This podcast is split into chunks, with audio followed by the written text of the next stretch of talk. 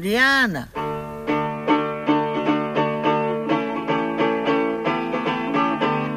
Folhetim da Mariana. Contos, cantos e descantes de mulheres em trânsito. Histórias de vida em 12 capítulos musicados.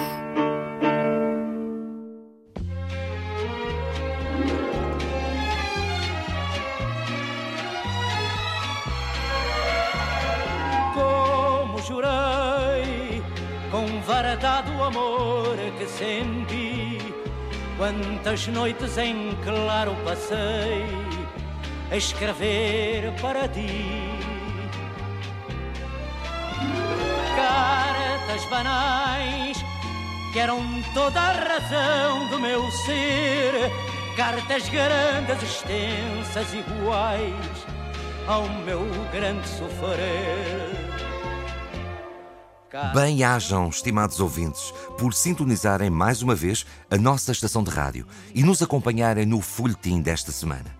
Para vós que estivestes ausentes ou distraídos, recordo que no capítulo anterior do nosso folhetim se introduziu o tema da guerra, mais especificamente da guerra colonial, que tantas vidas ceifou e tantos namoros embargou. Foi o caso do Manel, que embarcou para Angola para fugir à miséria, e da Mariana, que cá ficou à sua espera. Uma história de amor rematada por singela carta, escrita em papel amarelo. Preparai o vosso lencinho de assoar, estimados ouvintes, pois podeis dele hoje vir a precisar. Mas mesmo assim, eu para ti não deixei de escrever, pois bem sabes que tu, para mim, és todo o meu viver. Cartas de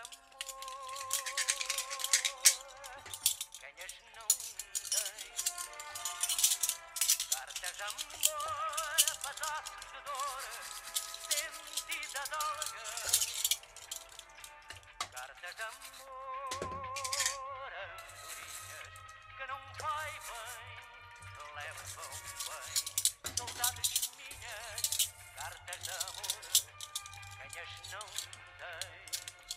Pois é, não deve ser fácil ver um namoro acabar com versos. A poesia costuma ser mais para principiar. O balde de água fria que a madrinha deve ter apanhado ao receber aquela carta. Não esperes por mim. Fogo. Um grande agalo é o que é. Eu nem sei como é que ela não rasgou o raio da cartinha todo aos bocadinhos. Olha, era o que eu faria de certeza absoluta, que a paciência tem limites. Pois, ela devia gostar mesmo dele. Para guardar a carta dentro desta caixinha, embrulhada em papel de seda, mais alfazema para afastar as traças, lacinho nastro azul. Isto é pior que bater na avó. Pior que bater na avó entrevada e doente. Toma o pano, anda, vai enxugando. Será que ele arranjou uma madrinha de guerra? Assim, para ter companhia, mas sem compromisso? Quem sabe? Isto os homens são capazes de tudo para fugir com o rabo à seringa.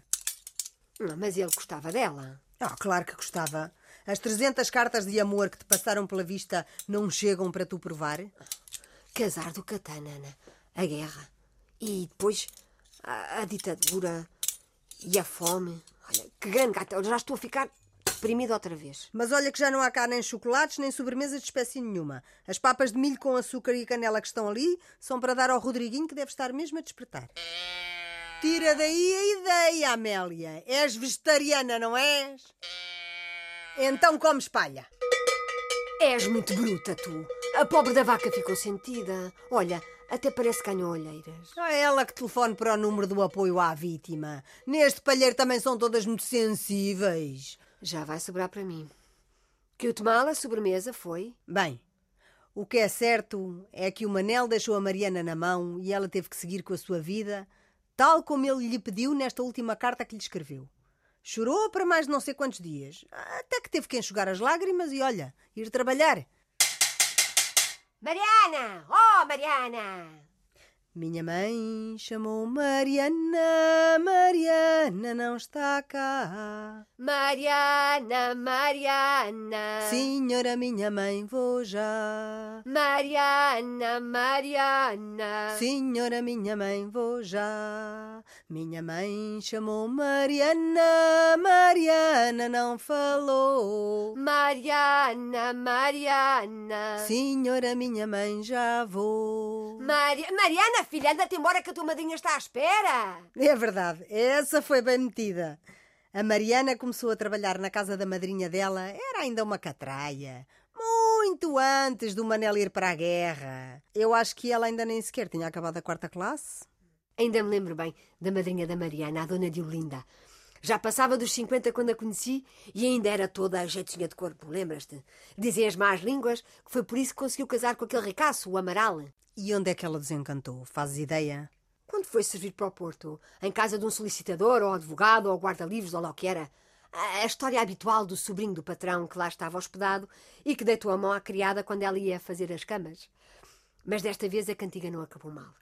O homem tinha bom gosto e apaixonou-se mesmo pela Diolinda. E quis fazer dela uma senhora. Ele era imigrante brasileiro e por isso era um bocadinho mais moderno e arejado. E ela bem que soube catrapiscá-lo. Era tão divertida e conversadora e vistosa. A primeira vez que a vi, Ana, pareceu uma miragem. Mas talvez fosse por eu ser muito pequena ainda e estar com febre nesse dia. Nesse dia? Ouve lá. Entrei de manhã na casa da dona Diolinda, pela mão da Mariana. Não me lembro se tu também foste. Eu estava de férias e íamos à procura das aspirinas, já não sei porquê. E a Diolinda, ela esvoaçava pela casa, ligeira e superior a tudo, vestida até aos pés com o seu robe de cetim azul celeste. Ela passava com aqueles caracóis loiros a ondularem e deixava o ar perfumado, alfazema ou água de rosas, ou uma coisa assim. Parecia a Nossa Senhora de Fátima, a parar pelo espaço, toda azul e luminosa. Estás a ver? A Nossa Senhora de Fátima. Estou assim, a ver. Uma daquelas Nossas Senhoras que se põem em cima da televisão e que mudam de cor conforme o tempo. O quê? Sim, ficam azuis com a umidade. Não, tu és meio invejosa, Ana. Não, a sério. A Diolinda era uma mulher e peras. De dia parecia a Virgem Maria e de noite passava a Maria Madalena. Porque, ó Maria, ela tinha o homem lá, o brazuca, mesmo pelo beicinho e já bem depois da menopausa. Isso é só dor de cotovelo. Mas voltando atrás, o homem que nós sempre conhecemos como Dr. Amaral, não era? O Dr. Amaral andava a tirar o curso comercial em Portugal, lá no Porto. Filho de lavradores, tinha feito fortuna no Brasil. Um negócio com uma rede de panificadoras. Casou com a Diolinda por amor e até acedeu em mudar-se para a terra dela. Hein? Não é qualquer uma que consegue tirar isto de um homem. Pois não. E o casarão que ele lhe construiu? Tão grande ou maior do que o solar do Conde da Aurora, com uma escadaria toda em mármore que aquilo... Era mármore fingido. E os papagaios e aqueles pássaros todos exóticos que andavam à solta pela casa também eram fingidos? Não, esses eram mesmo a sério, que eu levei com os jetos em cima da cabeça, bem reais. Fiquei com uma blusa, olha, toda espatifada, tal era a dose da maníaco. Era assim um passarito verde... E com as padarias a bombar lá no Brasil... Pão, farinhas, lustres e rendinhas não faltavam na casa da Diolinda. A esposa do Dr. Amaral. Pois era. Era por esposa do Dr. Amaral que passaram a tratá-la quando ela voltou lá do Porto, já toda apraltada. E assim que nasceu o primeiro filho, um menino todo cor-de-rosa, muito bechuchudo, via-se mesmo que era filho de um casal feliz. A Diolinda tratou logo de chamar a afilhada, a Marianita, para ajudar a tomar conta do bebê. Era como ela via fazer as senhoras da sociedade. E a Mariana?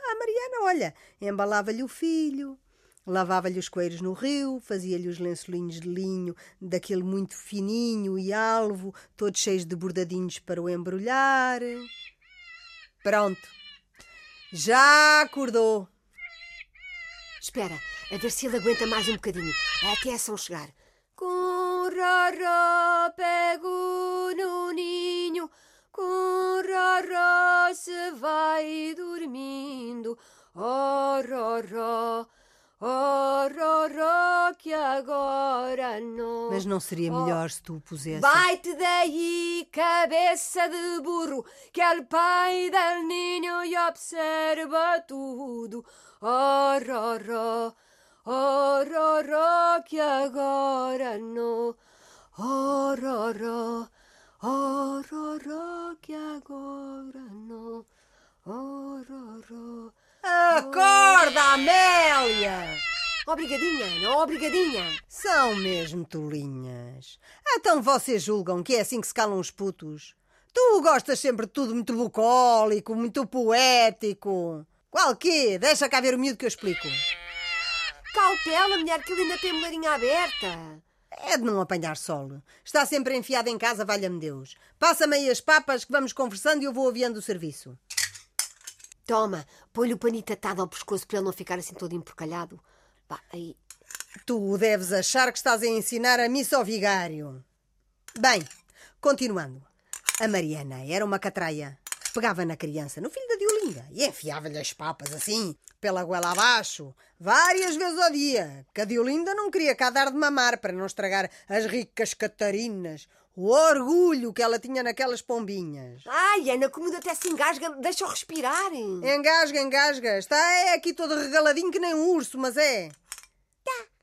Dá, papa, papa. Ah, vês? Papa. Olha ela pedir mais, vês? Ah, abre a boca. É assim, vês? O miúdo, o outro, da Diolinda, parecia um leitão, cheio de refegos, enfartado que estava em farinha 33. É que assim é que devia ser. Isto era o que a Diolinda lia lá nos artigos das revistas estrangeiras que o marido lhe comprava. Mulher moderna não dá ao peito. A Mariana queria era despachar o puto. Atestava-o com papas, enfiava-o na cama para depois se esconder na despensa a folhear as revistas da madrinha. Dá cá, miúda, Ana, que daqui por um bocado está a bolsar tanta volta que tu lhe dás. Não te aflijas, Amélia, que por estes braços já passaram mais de uma dúzia. Voltando à Mariana. Ela fitava pasmada as fotografias das revistas, com aquelas mulheres todas sofisticadas, os cabelos arranjados assim à Brigitte Bardot. A Lola Brigitte, não viu uma Lola Brígida? Assim que era todo, não era? Era, também era. Essa também. Beiças pintadas, de calças, a fumar, senhora. Aquilo foi uma revolução dentro da cabeça da miúda. Essa é que foi. E ninguém me tira da ideia que foi a folhear aquelas revistas que ela ganhou aquele bichinho, aquele sonho, aquela vontade de ir para o estrangeiro, de fugir desta terra, de cavar daqui para fora, pisgar-se, zarpar, dar à sola. Mas olha lá, Ana, esta criança nunca mais arrota. É que já me doem os pulsos de assegurarem. É mais pesada que um vitelo, xiça. É do raio das farinhas. Bem, mas se a criança não arrota, estamos bem arranjadas. Não vai sossegar. Não bastava termos tido nós que tratar do funeral da madrinha e deixarem uma vaca à nossa guarda, ainda nos impingem o puto. Ah, estás-te a esquecer das cabras. Aquela... Ah, é verdade. Devemos ter cara de amas secas, nós. E olha, já lhe deste umas pancadinhas nas costas. Ah, não tenho feito outra coisa. E a criança também não é nenhum bombo, caramba. Ah, deixa cá ver o que é que havemos de fazer. Oh, Amélia, e se tu lhe desse assim uma marradinha como se fosse um dos teus? Eia, que ganda patarrana! Oh, para isso! Ficaste toda bolsada! Cheirinho a queijo! Toma, deita-me no cestinho! Ah, isso! Assim, ai! Oh, gri-gri! Oh, gri-gri, que agora sim... Bem, o Rodriguinho sossegou, o filho da Diolinda cresceu, o Manel não voltou, a Mariana ficou por casar e teve de se desembaraçar. Criada de servir... Nunca! A madrinha não tinha feito para isso. E lembrava sempre da história da outra, que dizem que era a rapariga mais bonita da sua geração e que acabou, olha, estendidinha. Ai, que horror! Do que te foste lembrar, mulher? Que a terra lhe seja leve. Pobre rapariga, que trágico destino. Foi servir para Lisboa, o patrão montou-se nela. A esposa, a dona da casa, descobre e expulsa. E a rapariga ficou na rua, abandonada, sem ter forma de voltar à sua terra. Ah, mas depois foi piedosamente salva por uma madame que a descobriu numa das suas rondas pelas ruas, becos e vielas da cidade, cantou-lhe um fadinho malandro e levou-a para a sua casa de meninas, que lá tinha abrigo, alimentação gratuita e as vacinas em dia. Mas passados uns meses, ossos do ofício, a miúda vai de apanhar sífilis. E quem é que havia de lhe aparecer pela frente? Um rapazito novo, cujo pai tinha levado lá ao bordel para ele se estrear. A rapariga passa-lhe a doença. Ele descobre, fica fulo. Ah, puta que me desgraçaste! E não vai de modas. Afinfa-lhe com um tiro na testa. Mas tu recordas, Tana, do expediente que a madrinha arranjou para ganhar o sustento quando a mãe deixou de poder trabalhar? Ela já não tinha pai, não tinha marido, nem diploma, nem cunhas. E teve que se amanhar. A raposa tem 7 manhas, mas a mulher tem a manha de 7 raposas. E a necessidade aguça o engenho, minha amiga. Pois, claro que me recordo. E até tu vou recitar. Vê lá se apanhas a charada. Dá cá a mão. Pico, pico, sarra, bico, quem te deu tamanho bico? Os cavalos a correr, as meninas a aprender, qual será a mais bonita que se vai esconder? Debaixo da cama da Dona Inês, lá chegará a tua vez. Pico, pico, sarra, bico, salta a pulga ao penico, do penico à balança, disse o rei para ir à França. Buscar o Dom Luís, que está vivo por um triz. Os cavalos a correr, as meninas a aprender, qual será a mais bonita que se vai esconder? Sola, sapato, rei, rainha, fui ao mar buscar sardinha. Para a nora da vizinha, vai untá-las com farinha. Os cavalos a correr, as meninas a aprender, qual será a mais bonita que se vai esconder? Última volta, Maria, última aposta, última. Pico, pico, sardanico, quem te deu tamanho bico? Foi a filha do juiz, que está presa pelo nariz. E não é que acertaste mesmo em cheio, minha malandra? Então, pois a madrinha também me contou essa a mim. A história do contrabando e da senha que elas usavam, a Mariana e a Adélia. A Mariana perguntava, pico, pico, sardanico, quem te deu tamanho bico? E a Adélia respondia, foi a filha do juiz, que está presa pelo nariz. E a madrinha, assim, já sabia que a podia deixar entrar. Ou vice-versa. Usavam aquela cantilena de miúdas como senha, para despistar a família e as coscovilheiras das vizinhas. Quando a mercadoria chegava e tinham que a esconder num barracão ali ao lado de casa delas, até a poderem levar aos espanhóis. Não é que fosse segredo. Aqui por estas aldeias afora, quase todos acabavam por se entregar, mais tarde ou mais cedo, ao negócio do contrabando. E os padres faziam vista grossa, que havia pecados mais pecaminosos. E, afinal de contas, as pessoas tinham de viver de alguma coisa. Mas todo o cuidado era pouco. Que as denúncias também davam dinheiro e a Adélia já tinha sido apanhada. Essa não sabia. Sim! Antes de trabalhar por conta própria com a Mariana, a Adélia já conhecia o ofício. E já tinha sido apanhada mais uns quantos mancebos contratados ali para os lados do Val da Mula, perto de Almeida, a passar de lá para cá, em carros de bois camuflados, ferramentas agrícolas, bebidas alcoólicas, roupa, calçado, alpercatas, botas de borracha. Sim, que por estas bandas andava tudo descalço, não era? Por estas e pelas outras. Andava tudo mais ou menos na mesma. Que aqui a nossa e a dos nossos hermanos eram democracias sérias, das antigas. Ou comem todos ou não mama ninguém. Bem, adiante. Por ser mulher não apanhou nenhuma bengalada da guarda fiscal. Mas teve a carga apreendida, regressou a pé para casa, ainda foi chamada a responder perante o alcaide-mor aqui do sítio e a pagar uma valentíssima multa. Pois está claro que a nação estava parca de capitais. Todos eram chamados a contribuir, até aos malandros dos contrabandistas.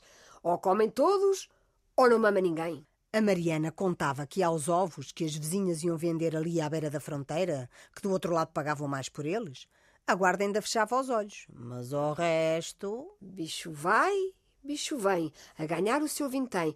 Piolho na lama, pulga na cama, dá um pincho e vai à Espanha. Elas iam, mas era preciso coragem. Aquelas duas eram rijas como... E desembaraçadas... Enfiavam numas tronchas às escondidas o café em grão torrado e o tabaco americano que os espanhóis tanto gostavam, metiam tudo aquilo às costas e lá iam elas, por trancos e barrancos, ao lusco-fusco, de inverno, debaixo da cacimba... Com um caneco, que até já me estou a arrepiar toda... Agora é na boa hora que eu saio da minha casa para fora, o anel de São Miguel levo na minha gola, que mal me queira fazer, Deus os queira arrepender, livrar da guerra meu corpo, e o meu sangue ressolto será o meu passaporte de cadeias e prisões e mortes sem confissões. Cala isso, mulher, que agora quem se está a arrepiar sou eu. É a oração que a Mariana dizia ao sair da cama antes de se porem ao caminho para a proteger dos perigos da jornada. Não conhecias esta? Foi a mãe dela que lhe ensinou. E é mesmo de arrepiar. Escuta lá o resto a ver se não me engano. Todo o caminho andarei, bom e mau encontrarei. Tendo olhos não me vejam, tendo boca não me falam, tendo pernas não me alcancem, tendo braços não me agarrem. Peço a Deus que me proteja, que não te esqueças de mim, que me livres da má sorte e me chegues a bom fim. Mas que é isto? Trovoada em agosto? Valha-nos Santa Bárbara! Santa Bárbara pequenina se vestiu e se calçou. Seu botão ela mesmo pregou, seu caminho caminhou.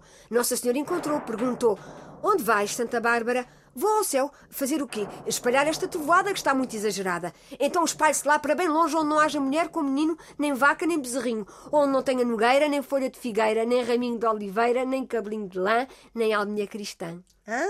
Nem alminha cristã. Olha, parece que abrandou. Coincidências?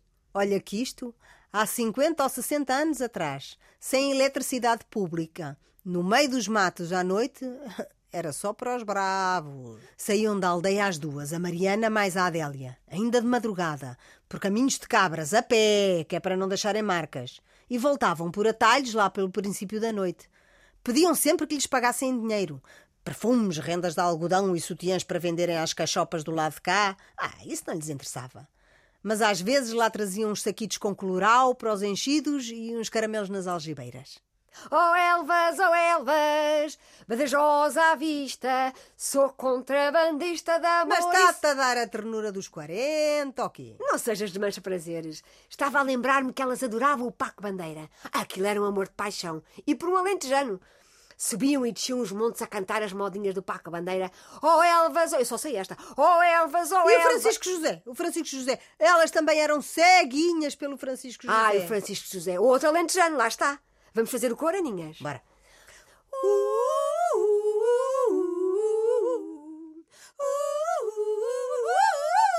Teus olhos castanhos e encantos tamanhos são pecados meus. São estrelas fulgentes. E a Tonicha? Ora zumba na caneca, ora na caneca zumba, o diabo da caneca toda a noite catra pumba, pumba, pumba. Espera lá, agora enganaste-me, trapaceira. Nesta altura a Tonicha ainda não tinha ido ao Festival da Canção e não havia zumba na caneca nem catra pumba, pumba. Oh. Pois não, mas já cantava e também era alentejana. E os pormenores não interessam nada. O que eu sei é que era a cantar... Pumba, catrapumba, que a madrinha e a Adélia atravessavam a fronteira de cá para lá e de lá para cá. Era a cantar que afastavam os receios e os maus agoiros. E era a cantar que se esqueciam das misérias.